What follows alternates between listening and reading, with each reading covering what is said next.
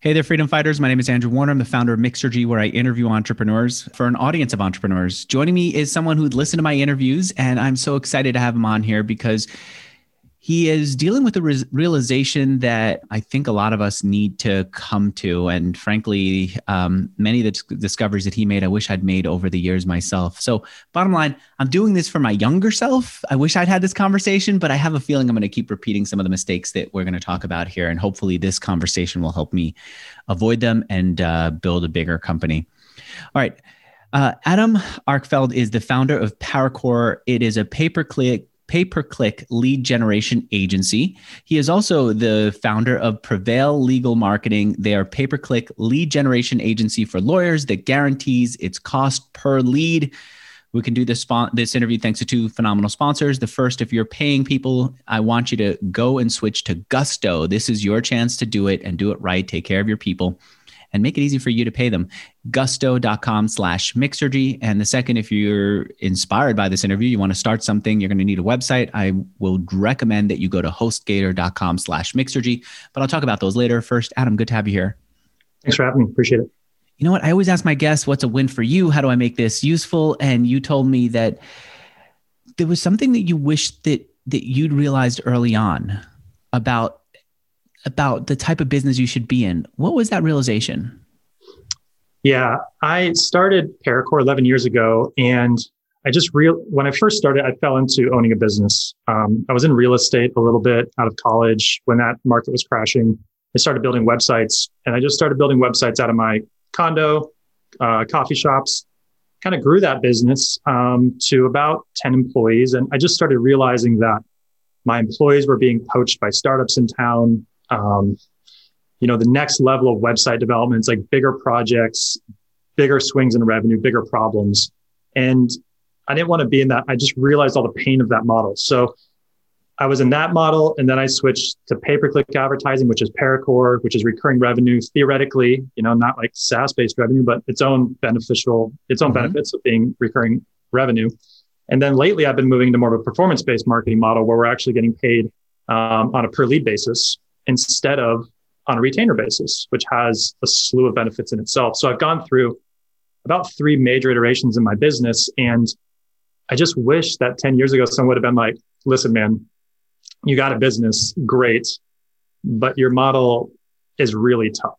Like if you love it, it's sort of like, you know, if you love music and you want to make creative music, it's like if you love music, like go for it, do it, but you got to like love it. If you love building websites, do it, go for it.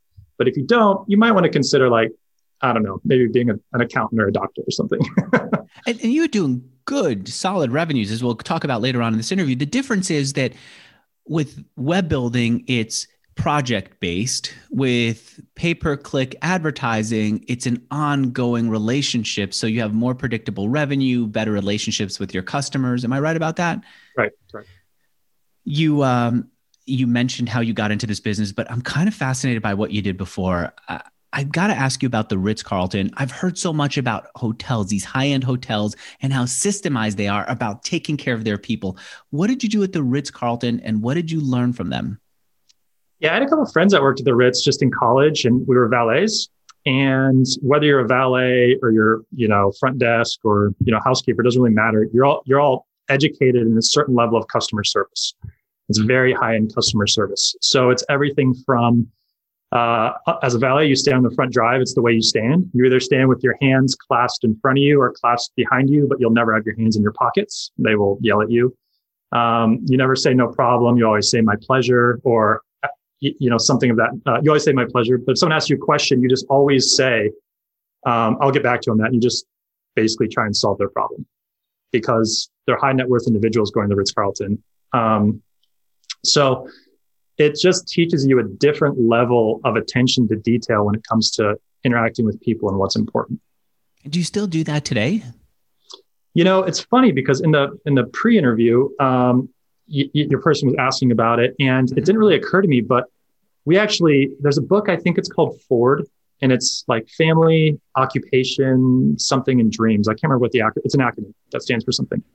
And so we've incorporated into our business that we, we, we call happiness touches. And they sound kind of cheesy, but like with client birthdays or anniversaries um, with the company, or uh, if they're having kids, we my office managers send gifts all the time. It's probably three to five gifts a month, little things, and clients just love that. They send us pictures back. Um, that's just one example, but I didn't even realize it probably came from that, um, but it most likely did, and it's just something that our clients really like. It's just small and special. Ford stands for Family, Occupation, Recreation, and Dreams. And this is the things that you should talk to people about because that's what matters to them on a personal level. Am I right? Yeah. And we actually used to um, ask a Ford question at the beginning of our reporting calls where we'd say, Hey, you know, what's your favorite? If you could, if, if money weren't an issue, where would you live? Right. Mm. To like mm. learn about them for these happiness touches. But we found that a lot of our owners, and I don't know, some people just didn't like it. They just didn't like talking about spending five minutes talking about themselves. It was really weird. We stopped doing it. Um, you want to know something? I found when we went into COVID, a lot, all my conversations were um, online and I couldn't get emotionally connected to the people I was talking to, and they couldn't get connected to me. So every conversation became very transactional. I've mm. hired you to do the thing, you're coming back and reporting on the thing, and we're never going to talk to each other again because we can't care. I said, How do I do this? And I, I read Billion Dollar Coach um, about the guy who trained uh, so many of the people who run Silicon Valley. Eric Schmidt famously mm. was one of his uh, acolytes. And he pushed Eric Schmidt to not just get into the mechanics of a conversation, but ask something about what people did over the weekend and take a personal interest. So I tried that. And so I'd get on calls and I'd say to people, So what'd you do this weekend? And people feel that I don't know if it's my place to do, whatever.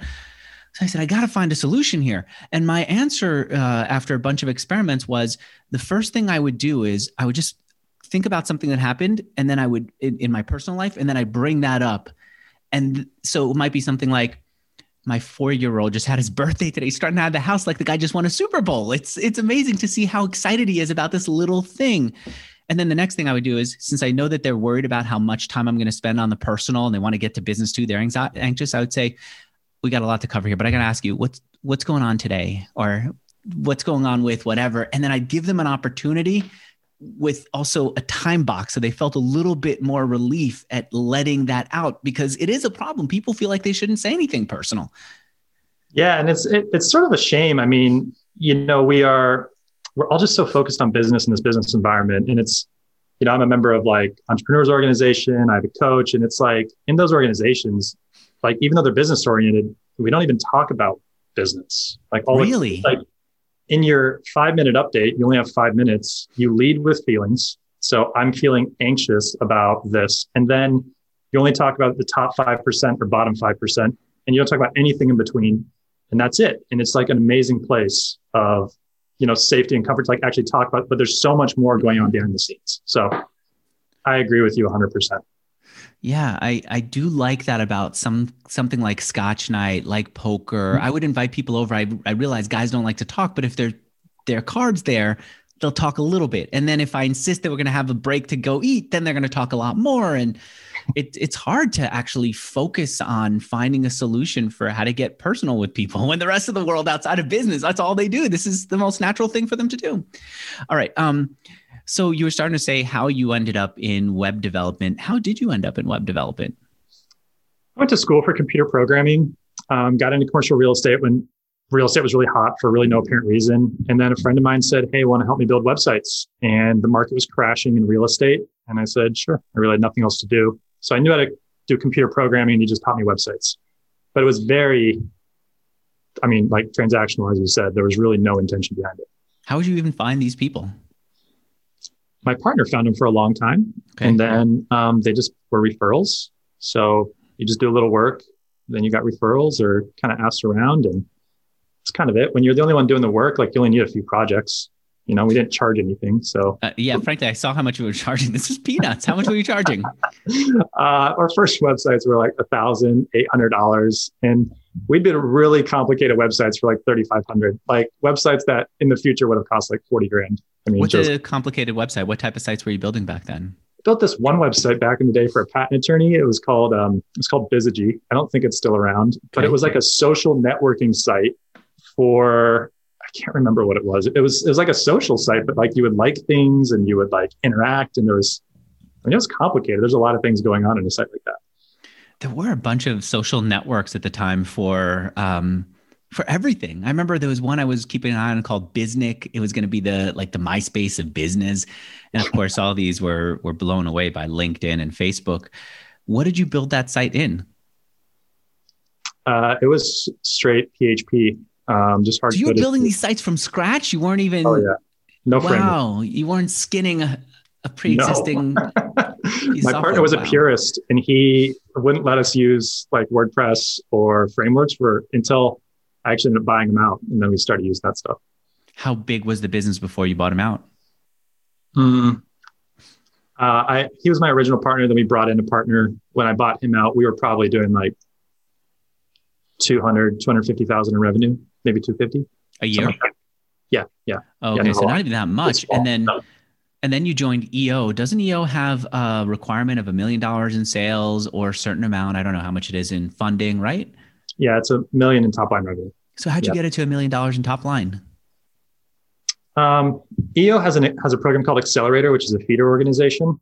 Um, you know, Chris Ronzio introduced me to you, and I think you've interviewed Russ Perry. Both those guys were an accelerator here in Phoenix, and mm-hmm. so to get into accelerator, it's two hundred fifty thousand, and then between two fifty and a million, and then you you theoretically transition into EO. So I was an accelerator, and you know, I don't know, they just teach you how to run a business. That's like it's tactical work. So do some sales, do some marketing, hire some people. but yeah, is that what it is? Because I've heard people here on Mixergy talk for years about how amazing EO is. Mm-hmm. I've seen other entrepreneurs try to recreate it for the tech space, mm. and it hasn't worked.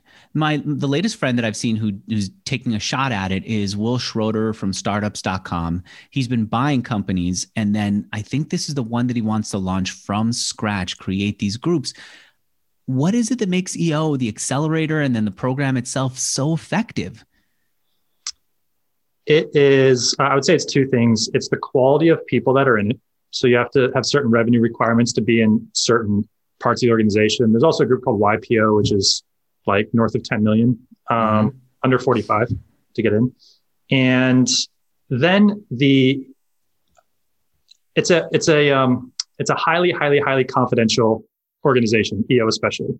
You cannot share anything that is talked about in your group. So we have a group of eight.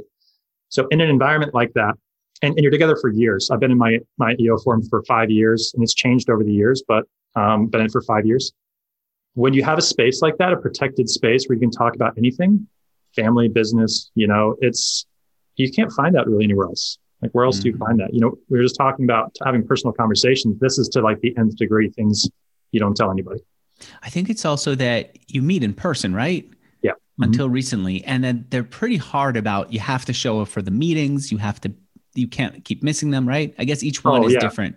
No, it's a hundred dollar late fee if you're a minute late, depending on your group. If you miss more than one or two meetings, you're kicked out of your group. So yeah, it's very, very highly accountable.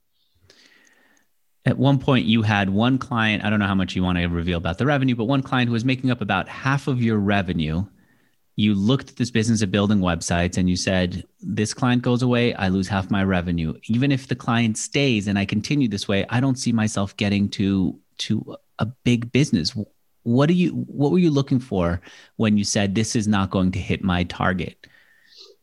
You know, I joined EO. I think we did like 1.1 million or something right when we joined. And I was looking at my client base and there was a client in Phoenix that was responsible for, let's say, $500,000 a year. It was something in that neighborhood, 450 to 550 or something. And they were acquired by a German company. And I just knew, like, how do you replace a revenue stream like that? They had an amazing marketing manager who I got along with great. She trusted us and she fought for our, for our um, budgets. And we just made amazing things for this company. Um, but those are hard to find. And it's sort of like finding a unicorn, you know, employee, right? It's like you might have one, but like you can't build an entire company based on unicorns. And uh, then they were acquired by a German company, which just threatens my future. And my employees were being poached by startups. And so I was just like, this model is stressful. Like, what the hell?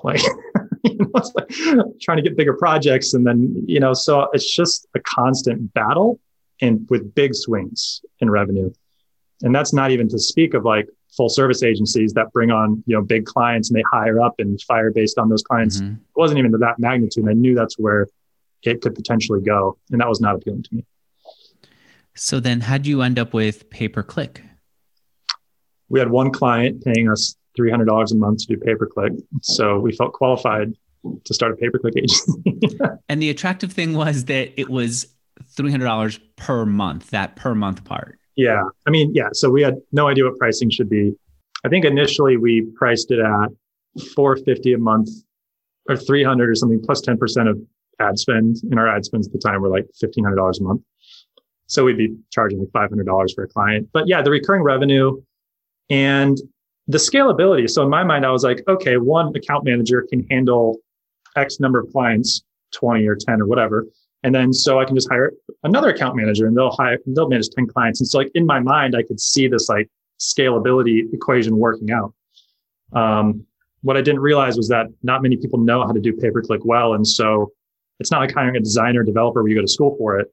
You have to either train it or they've learned it in an environment that you're, that could be all, could be various sorts of qualified.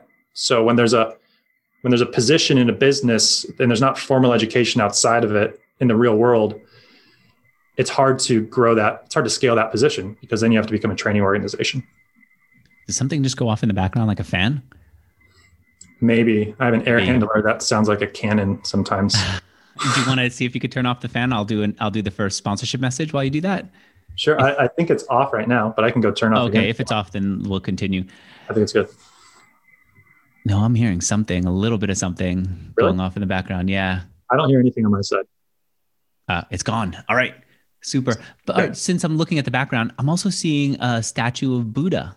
Is that for spiritual purposes or just to kind of make the place look nice? You know, I, am by no means Buddhist, but the that faith like speaks to me the most of any. So mm-hmm it's just like calming. You know, I had a decorator decorate my office and I said I like Eastern stuff and she brought it in. So I meditate every day, you know, stuff you like do? that. But, yeah. What type of meditation practice do you have? I just meditate 10 to 15 minutes a day. I have a pretty like I have quite a few things in my morning routine. So uh, 10 to 15 minutes a day. And I just do silent sitting. I don't do guided. I don't, you know, do the um, mantras. I just sit for 15 minutes. So that's my meditation. I feel like you're someone who gets a lot of your the way that you live your life comes from books and systems and processes. Am I right? Like that morning routine. I'm I'm almost wondering is this miracle morning? Is there someone else who you're getting it from? Yeah, every major I guess habit or change in my life is a result of someone else influencing it. So a number of years I joined this program Warrior out of California. Um, that's kind of I'm phasing out of right now, but they just have a really strong morning routine. And it's about meditating, you know, doing some reading, journaling, um, working out, you know, eating healthy. And so once I was able to incorporate that, it's, you know, the, the, the idea is like you win the day before the day starts. So you win the mm-hmm. day before you leave the house. So if the whole day goes to shit, like at least you have meditated, learned something, you know, you communicate with your spouse, communicate with your kids, like you make deposits in all these areas. So the, the morning, I mean, there's miracle morning, there's all sorts of them, but is just a powerful time, in my opinion. What time do you wake up? I try to get up. At, it's usually uh, I'd say five thirty is when I actually five thirty, mm-hmm. and then all of this is personal growth and relationships with your family. Do you do any work thing before to kind of win the day? No, I decided no. to cut that out. I decided not to. It's I just it's, I got to work on myself. Work's going to yeah. happen all day. I've got to build myself up for that. Yeah, and I feel really strongly that you you take up the space that's that's available to you. So, and that's why people procrastinate on tests. That's why a task that could theoretically take 45 minutes might take an hour and a half because if you have an hour and a half window, it's just like you tend to, this is my opinion. I say you, but yeah, I tend to, um, you know, operate in the amount of time that's available. And so if I make that time available for me in the morning, then I just end up working more. I would rather figure out how to keep my day under eight hours as a, from a business perspective than be like, I need to work 12 hours. Like the hustle and grind thing is like nonsense, in my opinion. But. Let me talk about my first sponsor. It's Gusto. You've used Gusto. What do you know about Gusto? Um, I mean, they're a payroll system that I used a long time ago. We moved away from them like five years ago because they kind of started increasing their prices and I went to, to another company. But my CPA literally said she was going to fire me if she if I wouldn't if I didn't go back to Gusto because we were the only client she had, and she's she's been my CPA for years. That wasn't on Gusto, and I had to fight her just to stay on this other platform because I didn't want the I didn't want to go through the process of changing. It had nothing to do with Gusto. But she was like, every one of my clients on Gusto, we can't work together if you don't switch.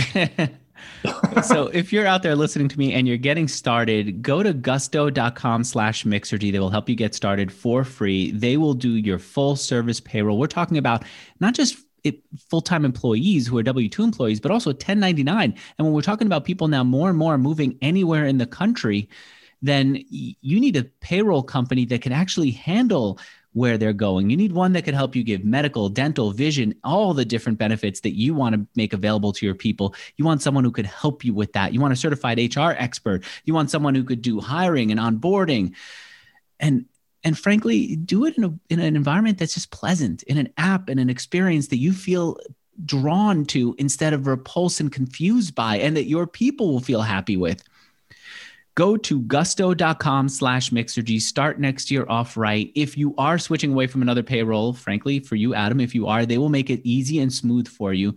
But I want you all to just go and check them out. Think about 2021 being the year that you make it easy for your people to go switch and live wherever they want and have it be headache free for you, headache free for them. And I've seen people who've gone through this uh, say that it's 10 minutes a week is all they spend now on on people and they've got an HR expert that can help you when you need them and everything that you need in order to do H, HR and in order to do payroll right, just go to gusto.com slash mixergy.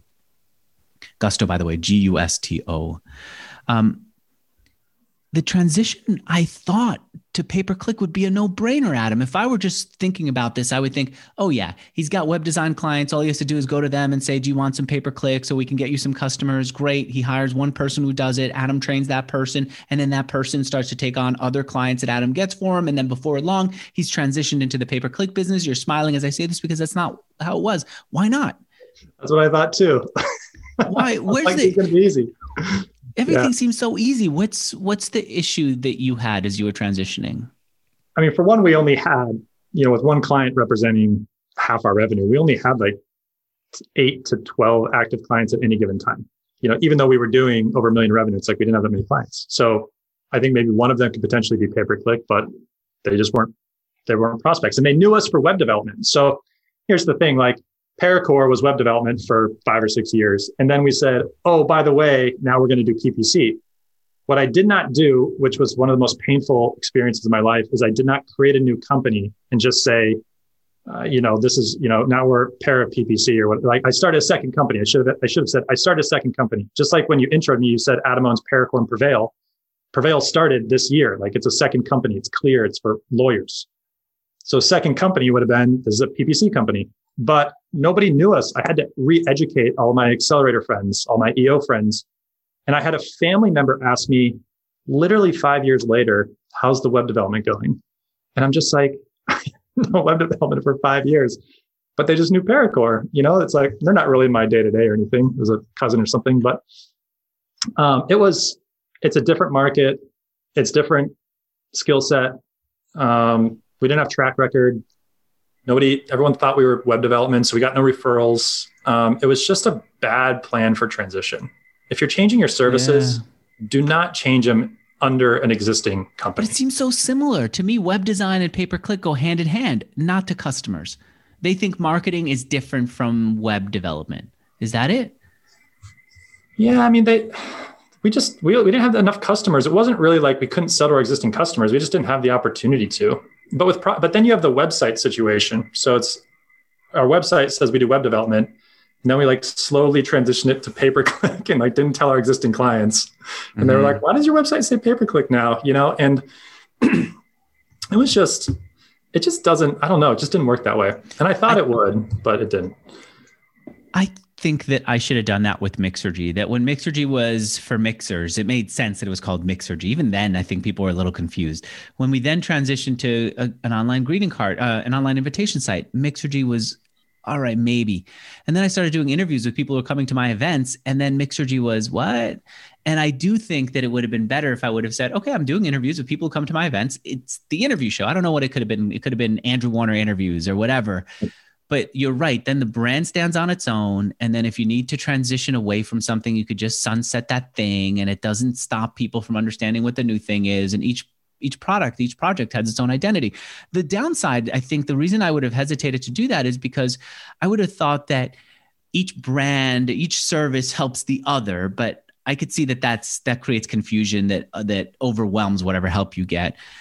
But I would also wonder if it would make people, if it would have made people, your clients think, well, what's Adam doing? He's got two businesses now. Is he, does he care about this business? Is there a third? Is he someone who's got, who's got focus or is he doing too many things? You know what I mean? Yeah. Is, is that, is that enough of a downside, do you think? Well, I've, so this, this legal marketing um, business that we started is like our third, uh, our third iteration of this kind of like perform, um, of kind of like going into a different niche. So we made the transition to pay per click and then I knew someone that was like, that was doing really well in specializing in a certain vertical. So I created outdoor adventure marketing, which was like PPC for tour and activity operators like skydiving, ATVs, you know, boat tours. And that like didn't work, but we spun up that brand and then it just faded away when it was done. And Paracore was not affected at all.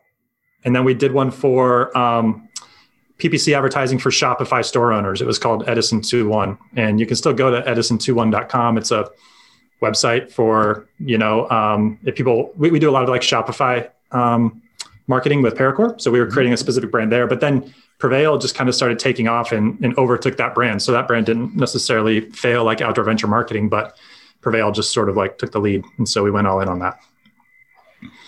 All right. And I do see that it, it, could potentially cause confusion for people because I see your face on Edison 21 and a couple of and yeah. and you also have Prevail and so on in Paracore.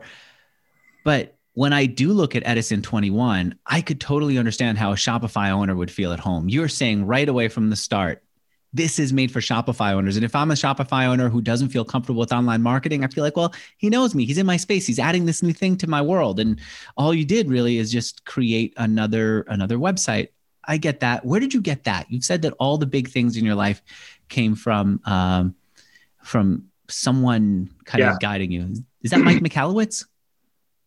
Oh, you know, it's funny. It is in a roundabout way. So Mike Michalowicz wrote the Pumpkin Plan, which I've been listening to on repeat. Um, he, that book really influenced a guy named Mike Arce, who was also an accelerator in Arizona, and he started a company called Loud Rumor.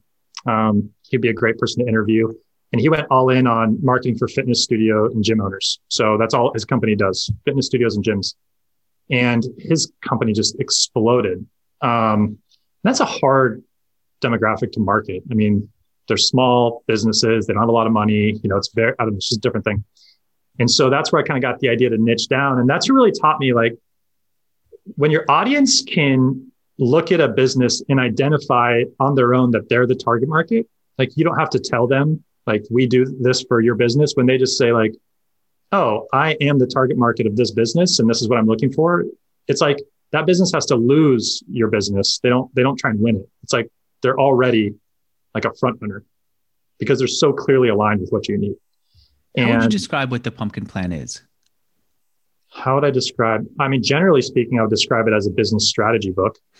Um, but i mean i guess the essence of it is the more narrow you go with the target market and audience, the the faster you'll grow and, the, and kind of like the bigger success you'll see. I mean, when you branch off into too many things, you just get distracted. You can't really nurture your your your best clients the way that you need to. Mm-hmm. So, um, yeah, it's a, it's an amazing. It's, I recommend that book. Um, it's, it's one of my most highly recommended books. I bought it for a ton of people.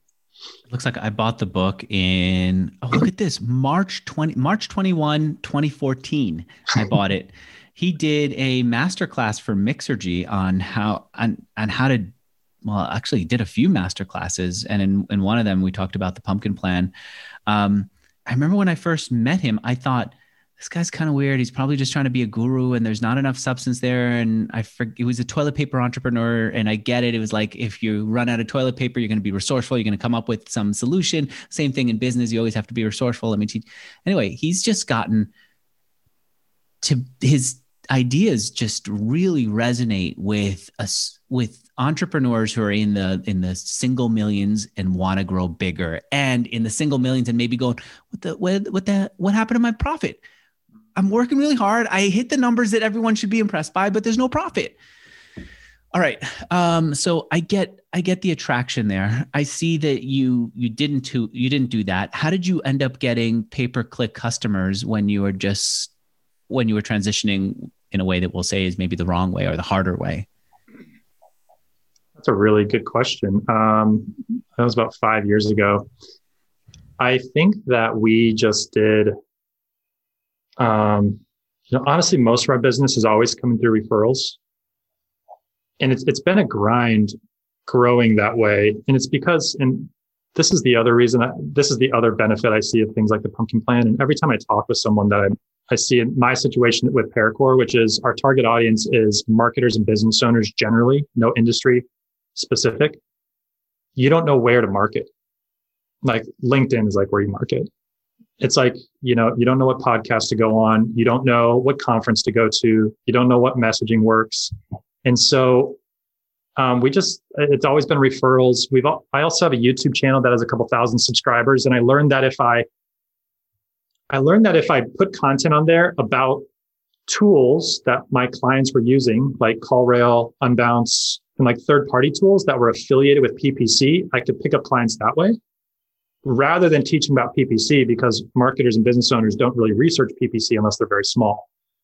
So, but they they will sometimes research different tools that they're that they want to use. So that's actually generated a hand a good number of clients for us. So if they're looking for PPC, they're if they're the right customer for a pay per click agency like yours, why would they be looking for Unbounce? Because they're trying to do pay per click on their own, or because they know this is the first step, create the this landing page, and then from there move on and and figure out how to get people to the landing page. Is that it? Yeah, I think CallRail has been a better source of leads for us, which is people are adding call tracking attribution to their website, and okay. they are wanting to get more visibility into their pay per click campaign. And we have a very um, long history with CallRail. I mean, I've spoken for them, written articles, and so we then position ourselves as the authority on anything CallRail. So if you search CallRail on YouTube, I think I still have. I mean, I haven't checked in a while, but I used to have like six of the top ten videos. Like literally the word CallRail, and it's like ParaCore was everywhere. So anybody that would look would find our videos. Did you also get customers from? Uh, oh yeah, look at this. The first two videos are from CallRail itself, and the third video is ParaCore with with you right there on the thumbnail. Did you also find that all these groups that you were a part of, that's that they led to referrals? I think you're one with uh, Russ Perry, the guy from Design Pickle, right? Yeah. Is yeah did uh, that help? Um, that those groups are are, are non-solicitation groups. Um, with that being said, if someone wants your services, they can ask you, but you can never solicit.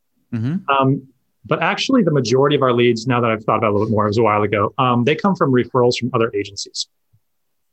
So, being just PPC, we are not a mm. threat to an SEO agency. We're not a threat to a HubSpot agency.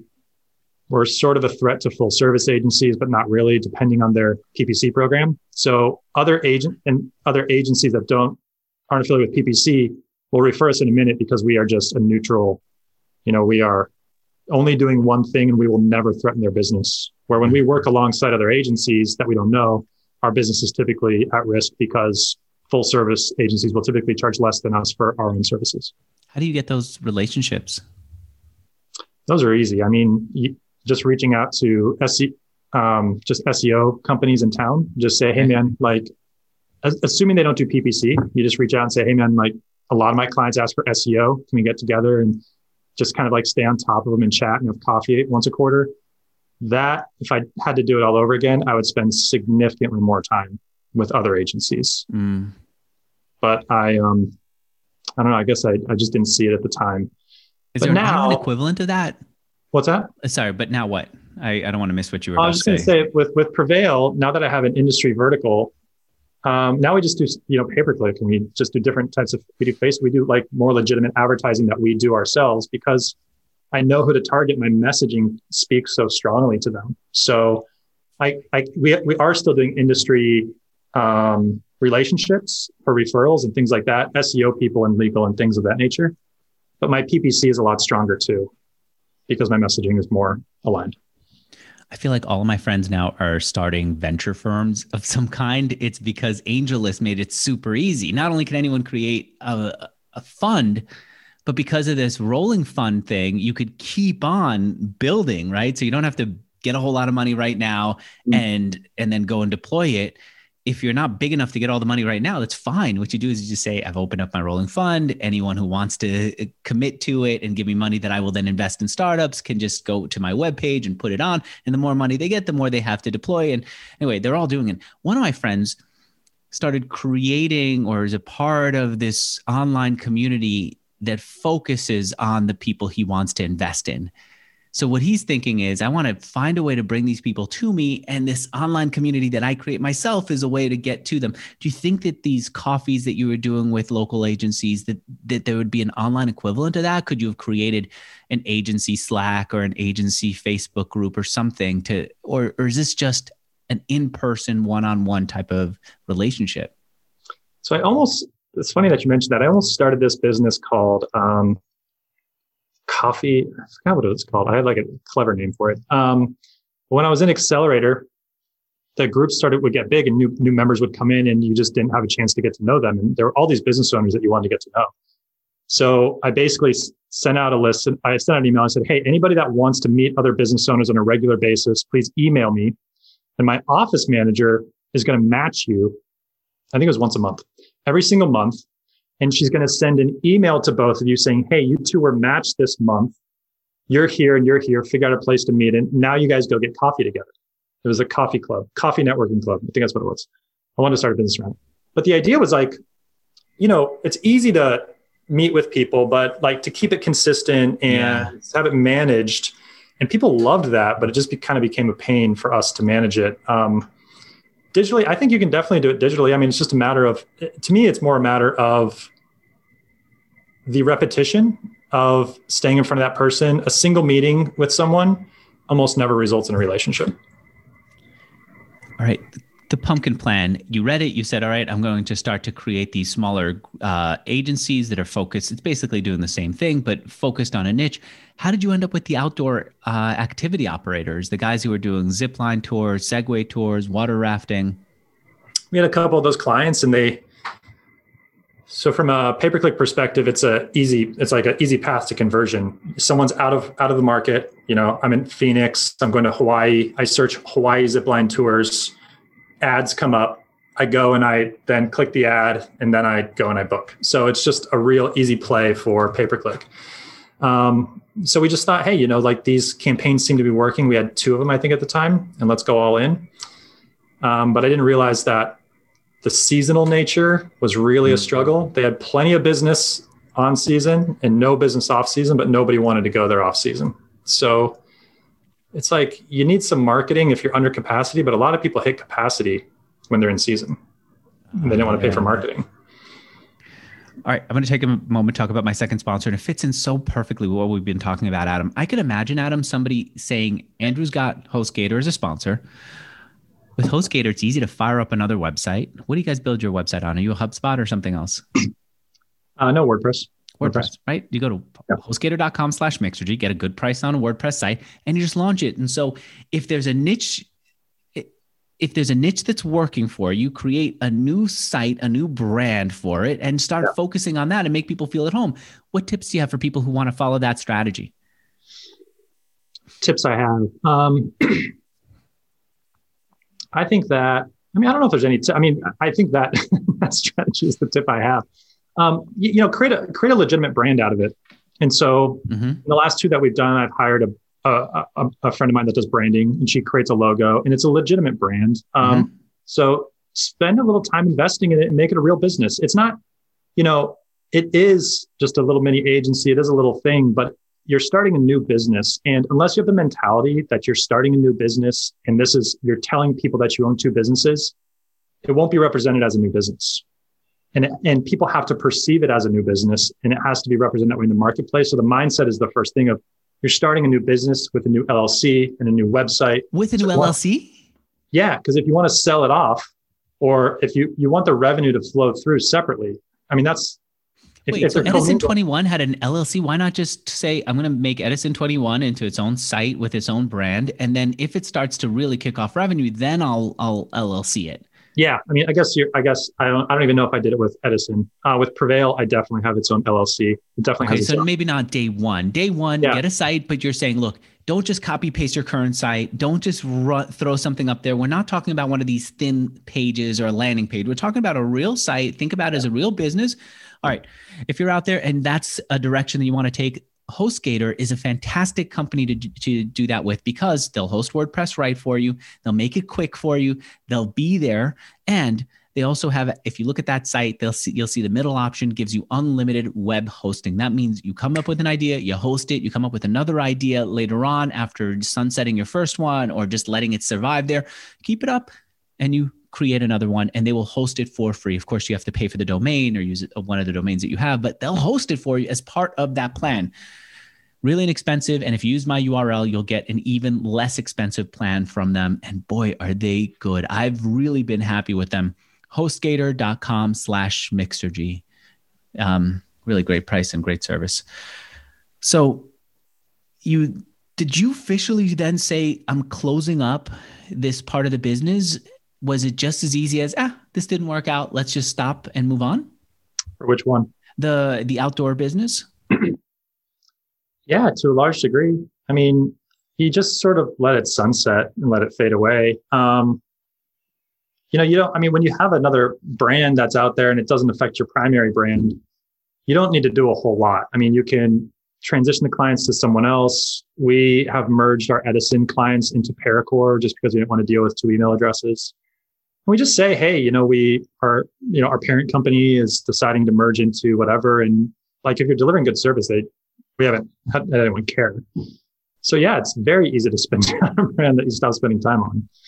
So then the the latest uh, product, the latest business is Prevail. It's different because now you're not just buying ads, you're selling leads. You're taking on the risk and you're selling the result. How did you come up with that model? So again, I saw someone doing it. Uh, and, everything goes back to Accelerator. Now that I'm talking to you, um, apparently, there's a guy in Accelerator that had a PPC agency, and I was in EO, and you know his company was moderate size. I'm not going to disclose anything. And all of a sudden he joined EO. And I'm like, man, that you like grew your company very quickly. How'd that happen? He goes, Oh, it's a different company. I'm like, what are you talking about? We mean a different company. He goes, Oh yeah, we started selling leads instead of doing retainer contracts. And I'm like, Oh, tell me about that. So he just started telling me, um, you know, he he he runs an independent brand that he's created internally. And these are like mini brands, you know, not like Prevail, but like a mini brand runs Facebook ads to them or organic traffic or whatever. People convert to on an offer. Uh, he does pay per call actually, um, where people call, and then you find a buyer that's looking for those leads, and you negotiate a price up front. And as long as you can generate the lead for less than the price, then you have a margin on the lead. And so, certain industries like debt, um, uh, I mean, there's tons insurance, um, credit repair. They'll just buy thousands of leads I mean, it's call centers and as many as you can generate will take. And so they're very highly scalable. Um, it's a very highly scalable model, which is not the case with retainer models because you need so many people to run multiple retainers with this performance market. You don't need that. You just plug in new buyers. Thing that I would have expected is that I've interviewed people who've done this for years why is it still working? I would have thought that you'd have a harder time competing with people who've been doing this for years, generating leads for for lawyers and for others. It's a big world out there. I don't know. I mean, I, I feel like the majority of the industry should go this way, where performance is an element of a pay-per-click marketer, just a general marketer's compensation. Um, but you know, I, I don't know. And it's hard. I mean, it's actually, it's not easy. I mean, by any stretch of the imagination, I guess it is if you kind of fall into a niche that you do well at, but it's hard to get that margin and to keep it and scale it and make it a real business. So it's, it's an easy model, but it's a little bit harder to execute sometimes. So then what advantage do you have over others who'd been doing this before? What's the thing that's different? Well, we had, what we've done differently, which I'm not sure exactly how I feel about is um we actually we a lot of times companies will generate leads under a mini brand like a third party brand that's theirs. So like prevail would have its own brand. We do that a little bit. And then when the lead is generated sold to someone else. What we've actually done is there's a software called RallyMind um, mm-hmm. that allows you to build landing pages at scale. So they have a template and then they have an excel sheet a, a google sheet. And when you add a row in the google sheet it creates a new landing page okay insanely fast i mean it's wild so you can create like a 100 landing pages by just copying and pasting 100 rows. I mean, it's insane. I see it. I'm on the site, ra- rallymind.com. Okay.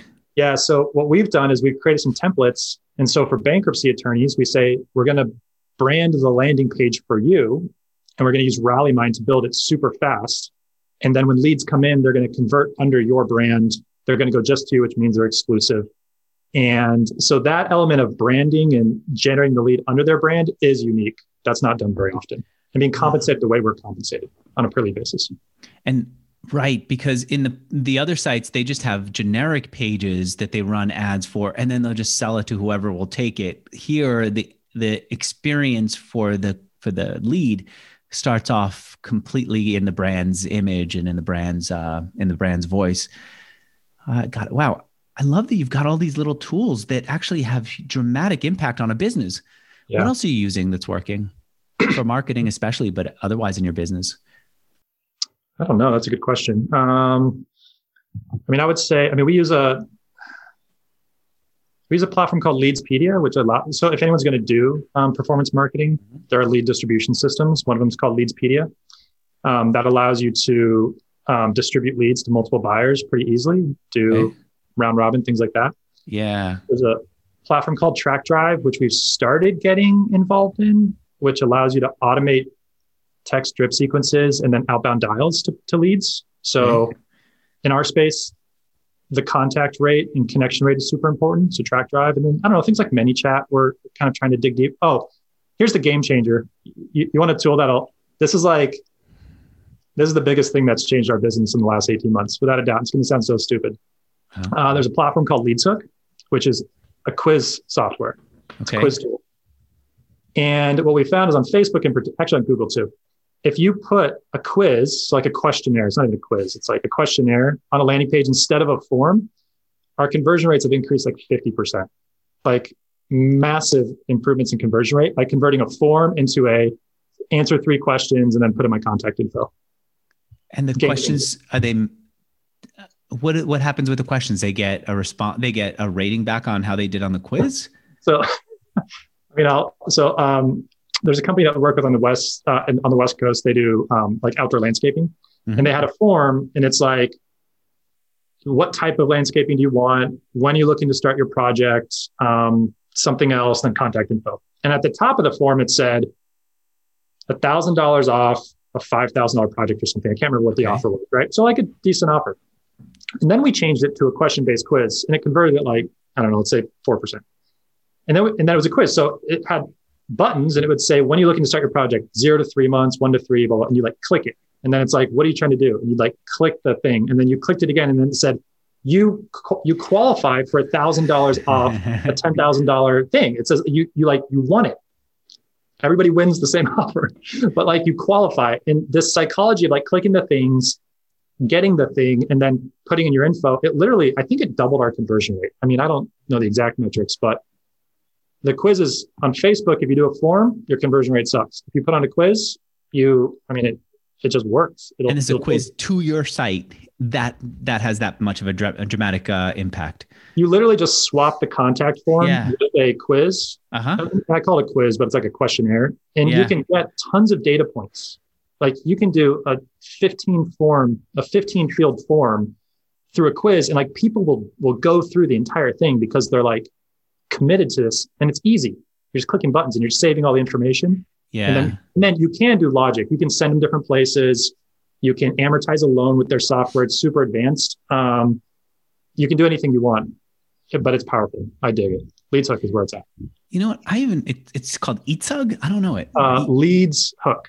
Leads. Oh, Leads Hook. Got yeah. it. Leadshook.com. I, frankly, I even found that for myself, if I'm trying to get feedback on my business, if I say, "Can you give me feedback?" people will first of all, they're not going to say yes. They won't show up to the calls. The feedback will be much more, how can I help Andrew? But if I say, I'm here to help you with what you're going through and what, with whatever the topic is, now I get somebody who's telling me the real problem, what they were hoping to get out of my solution for it. And they're much more open, much more, um,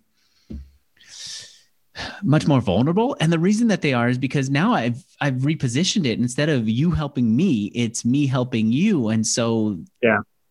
I could see the same thing with a quiz being more helpful because now you're you're giving them something of value right away i guess. Or maybe it's just that it's so so new right now i think it's just i don't even know if it's the value it's just you've you just have like you've gotten something yeah i guess it is about i mean you've you've like earned something and it's not just a contact form you know right, how about one one last one? These are so good. I was going to ask you this one personal question that I'll hold for a moment, but is there one other one? It's not super personal. You're not going to feel like I'm invading your bedroom.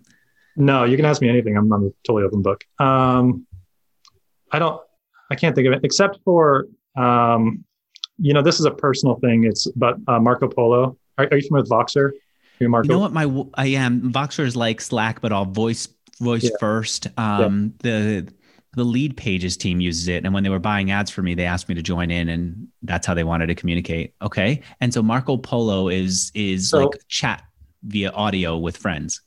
Uh, so Voxer is chat via audio, and me with my team, I love using Voxer. I hate text messaging; it takes forever. Um, half the time, I want to respond to something, and but I'm driving, so I can just talk, and you can hear inflection in the voice. You can do groups. So if we have an account that needs collaboration, all of us can talk together. So when you're remote, it's powerful because like I'm on this interview right now, and someone could be voxing me, and they, it could be very lengthy. Three, I mean, very lengthy is three minutes and I can be driving home and then I can vox them back and you can communicate in pseudo real Mm. time. And then Marco is the same but video and on a personal level, just very powerful. Uh, we use it in our EO group and you can just connect in a way that's, you know, in this time when you're not seeing people, just even seeing them on video. And so it's like a it's it's a chat thread. You can have multiple people on it, which is really cool. So those are more personal, but I love those. The the personal thing I was going to ask you about is I thought I saw a tattoo right by your elbow. Oh yes, yeah. Right What is that? Yeah, it's kind of hidden in there, but I I pay attention for the stuff.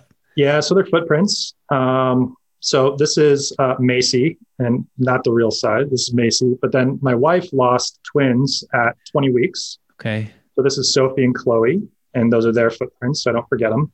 And then my son Parker still needs to go here, but I didn't get it done before COVID, and I told my wife if I die to find someone to tattoo my dead body.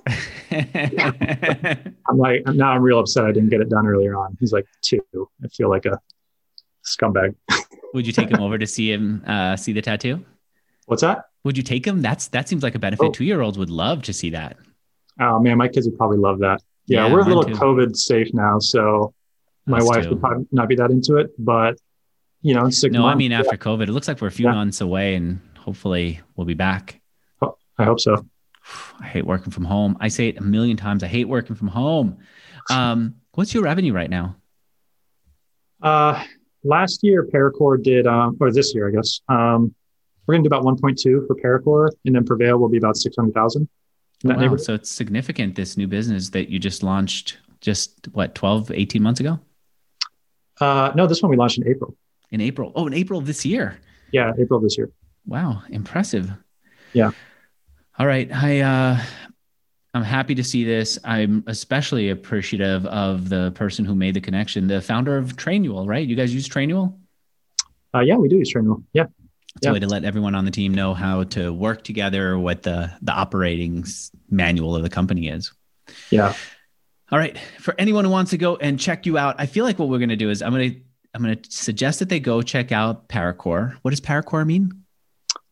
Uh, it doesn't really mean anything. You just What- came up with the name. Um, we were like trying to be clever with this paradox between technology, complicated technology, and simple solutions. There's a file in our framework called core.class.php, It's real nerdy. Yeah. Another okay. reason we should have changed the name to something besides ParaCore. Well, at least it's easy to spell and it's enough that we'll ask a question about it. Um, so it's paracore.com, but is there a way for somebody to connect with you like on a personal level if they read one of the books that you recommended and want to tell you how it was or ask you for a book recommendation? I feel like this is the kind of conversation that people will connect with more personally than they would otherwise. Yeah, yeah. I uh, Adam at paracore.com is a great way to reach me. Adam at growwithprevail.com. Either of those two. Those are just my personal emails. Okay. Um, anytime. I love getting those. But LinkedIn, LinkedIn, eh, not LinkedIn. I miss those all the time. I get too much spam on LinkedIn. Or I know. Yeah. All right. Uh, actually, LinkedIn has actually been effective for me lately, which it's, I, I didn't know if it was me changing or if it's the platform changing. I, am going to blame it on the platform. I do think they've actually improved dramatically. They've realized that they, um, that if they could get the right content on there and create the right atmosphere, they'll mm. draw people in and yeah, been improving for me. All right. Um, the suggestion that I always have is if there's anything you got out of this interview, just go and tell Adam, find a way to reach out to him, let him know. I have found, Adam, that I get such great results when I will find an email that I sent to a founder like five years before. I hit reply on that, and then I like mm-hmm. continue the conversation. But if the first thing that I say is, "Hey," Jeff, uh, Twilio is doing well. Can you help me with this thing? He's not going to respond. But if I could hit reply on something I sent him five years ago and then yeah. say, by the way, now there's a relationship there that doesn't start with me asking. So I always recommend that people reach out that way. All right. Uh, and I also want to thank the two sponsors who made this interview happen. You probably know by now that the first is Gusto. Go check out if you have, if you're hiring people, if you're working with people, if you're paying people this year, next year, this is the time to switch. Go to gusto.com slash mixergy. And if you like this pumpkin principle idea, if you want to create another site for another part of your business, go to hostgator.com slash mixergy. Adam, thanks so much. Thank you. Thanks. Bye, everyone.